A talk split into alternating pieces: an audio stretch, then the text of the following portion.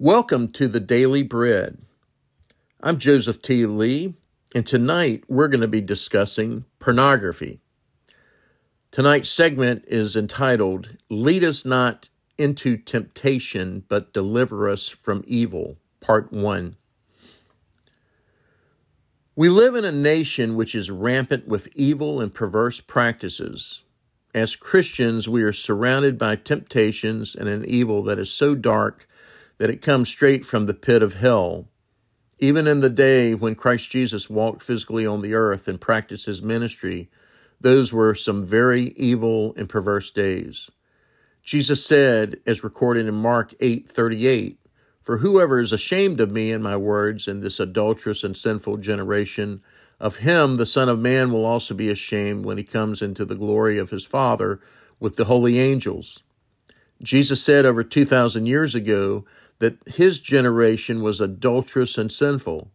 No wonder in our current society our nation is adulterous and sinful as if it were at the time of Christ.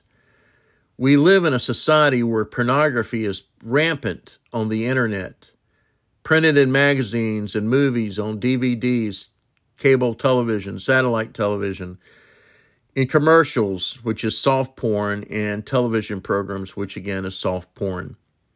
Our nation is being saturated with it coming from all directions, and as a Christian, we are being bombarded, not just weekly, but daily and potentially hourly.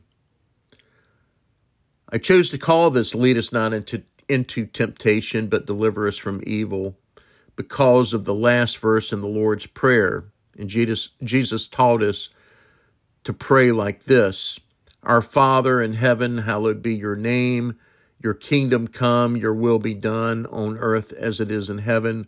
Give us this day our daily bread, and forgive us of our debts as we forgive our debtors. And lead us not into temptation, but deliver us from the evil one.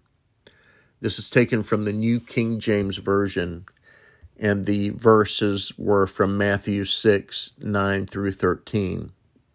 So let us focus again on verse 13 in that new King James Version, do not lead us into temptation, but deliver us from evil or the evil one.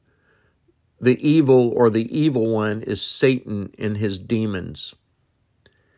Jesus wants the forgiven to pray this petition so that they will trust God and not just trust themselves. In Matthew 4 1, Jesus was led up into the wilderness by the Holy Spirit, and he was to be tested and tempted by the devil. Just as Jesus was tempted, our Heavenly Father may allow us to be tempted. According to Scripture, He will not allow us to be tempted beyond the beyond any capacity. See 1 Corinthians 10:13. No temptation has overcome you or overtaken you that is not common to man. God is faithful, and he will not let you be tempted beyond your ability. But with the temptation, he will also provide a way of escape that you may be able to endure it. Now look at James 1, verse 12 and 13. Blessed is the man who remains steadfast under trial, for when he has stood the test, he will receive the crown of life, which God has promised to those who love him. Let no one say when he is tempted, I am being tempted by God, for God cannot be tempted with evil, and he himself tempts no one. So we know that this temptation comes directly from the evil one, Satan and his demons. We know that. We know that this is because it is written in the Word of God. These temptations are saturating the members of our churches to the point that many are addicted to pornography because they have succumbed to these temptations. Pornography addiction can be as strong as any drug or alcohol addiction. I'm going to take just one break to take a sip of my coffee, and I'll be right back.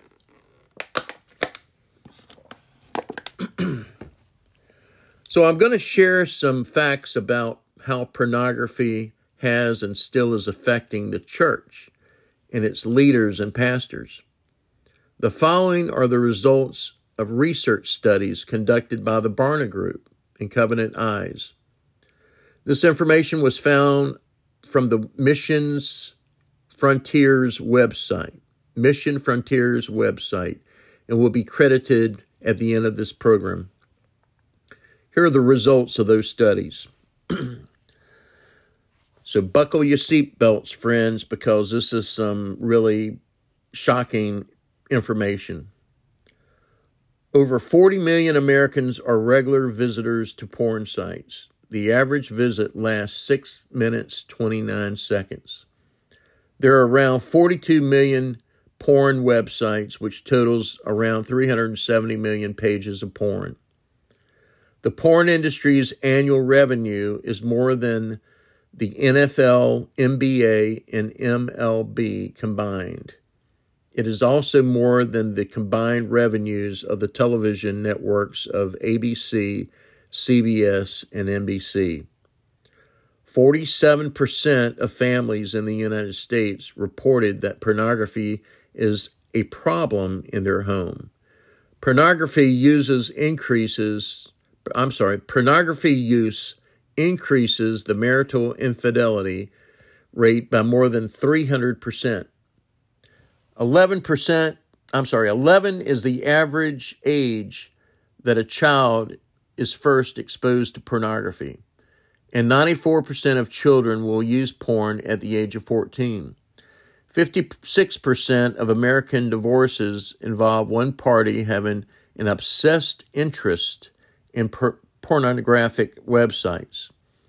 70% of Christian youth pastors report they ha- that they have had at least one teen to come to them for help in dealing with pornography in the last 12 months. 68% of church going men and over 50% of pastors view porn on a regular basis. Of young Christian adults, 18 to 24 years old, 76% actively search for porn.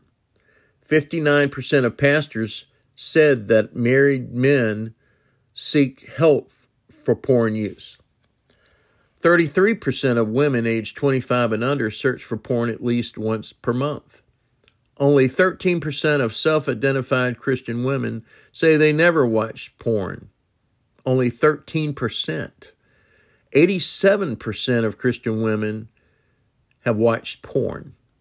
55% of married men and 25% of married women say they watch porn at least monthly, once a month.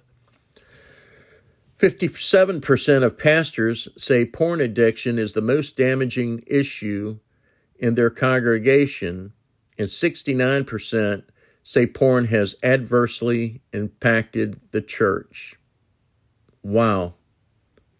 This is awful. This is terrible.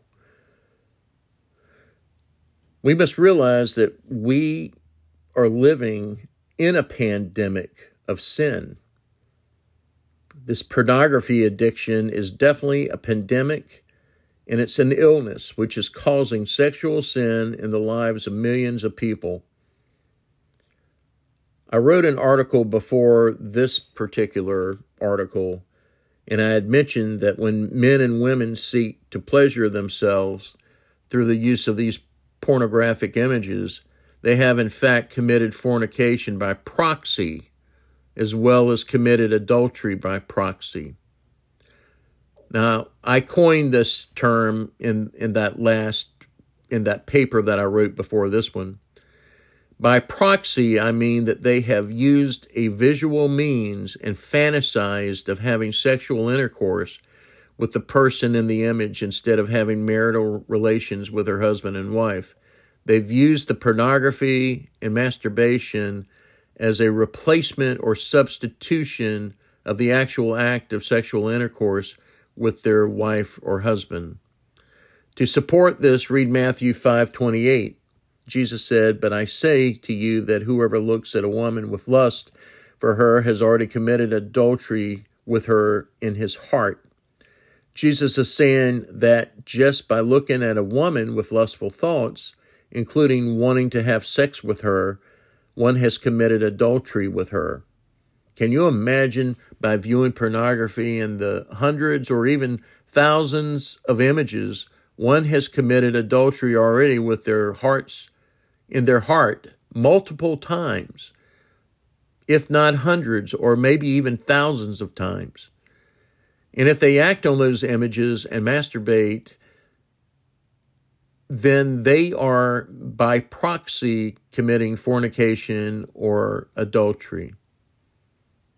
Although the previous description is very graphic in nature, it must be discussed so that we know what the root problem is and be able to discuss how to overcome pornographic addiction, which is rampant in our churches and all across our community, in our states, in our nation, and all over the world. So, this is the end of this segment. Our references come from Mission Frontiers website. It also comes from Kingdom Works Studios, the Barna Group, Covenant Eyes, and Marketplace evangelismtoday.com. Again, our website is www.marketplaceevangelismtoday.com. This podcast is a work of Marketplace Evangelism Ministries Incorporated, a nonprofit Christian organization. I'm Reverend Joseph T. Lee, and good night. You've been listening to The Daily Bread. God bless you, and we will talk to you again soon. Take care.